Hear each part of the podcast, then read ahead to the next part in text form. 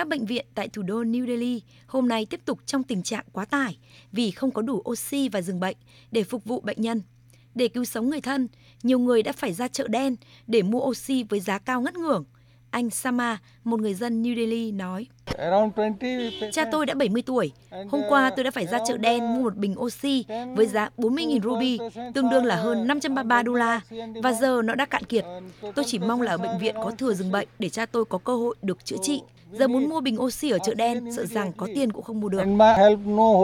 Chỉ trong 24 giờ qua, Ấn Độ tiếp tục ghi nhận hơn 349.690 ca lây nhiễm mới, nâng tổng số ca lây nhiễm COVID-19 ở nước này lên hơn 16,9 triệu ca. Đây là ngày thứ tư liên tiếp, số ca lây nhiễm mới theo ngày ở Ấn Độ tăng lên mức kỷ lục, khiến các bệnh viện ở nước này rơi vào tình trạng khan hiếm oxy và giường bệnh nghiêm trọng. Ông Rana, trưởng khoa thận bệnh viện Ganmaram, New Delhi nói.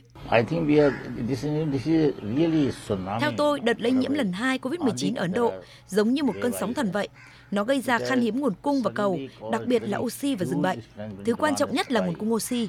Tất cả các bệnh viện ở Ấn Độ đang phải vật lộn với tình trạng thiếu oxy trong 5-6 ngày qua.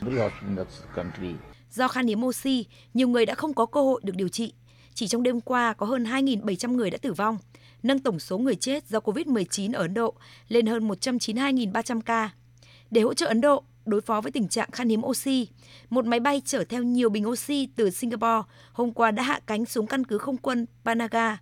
Dự kiến số bình oxy này sẽ nhanh chóng được phân bổ và gửi tới nhiều bệnh viện của nước này nhằm đối phó với tình trạng khan hiếm oxy hiện nay. Trong ngày hôm nay, nhiều địa phương ở Ấn Độ cũng đã phải tái áp đặt tình trạng phong tỏa. Tại thủ đô New Delhi, chính quyền thành phố này đã quyết định áp đặt phong tỏa từ nay tới ngày 3 tháng 5 tới.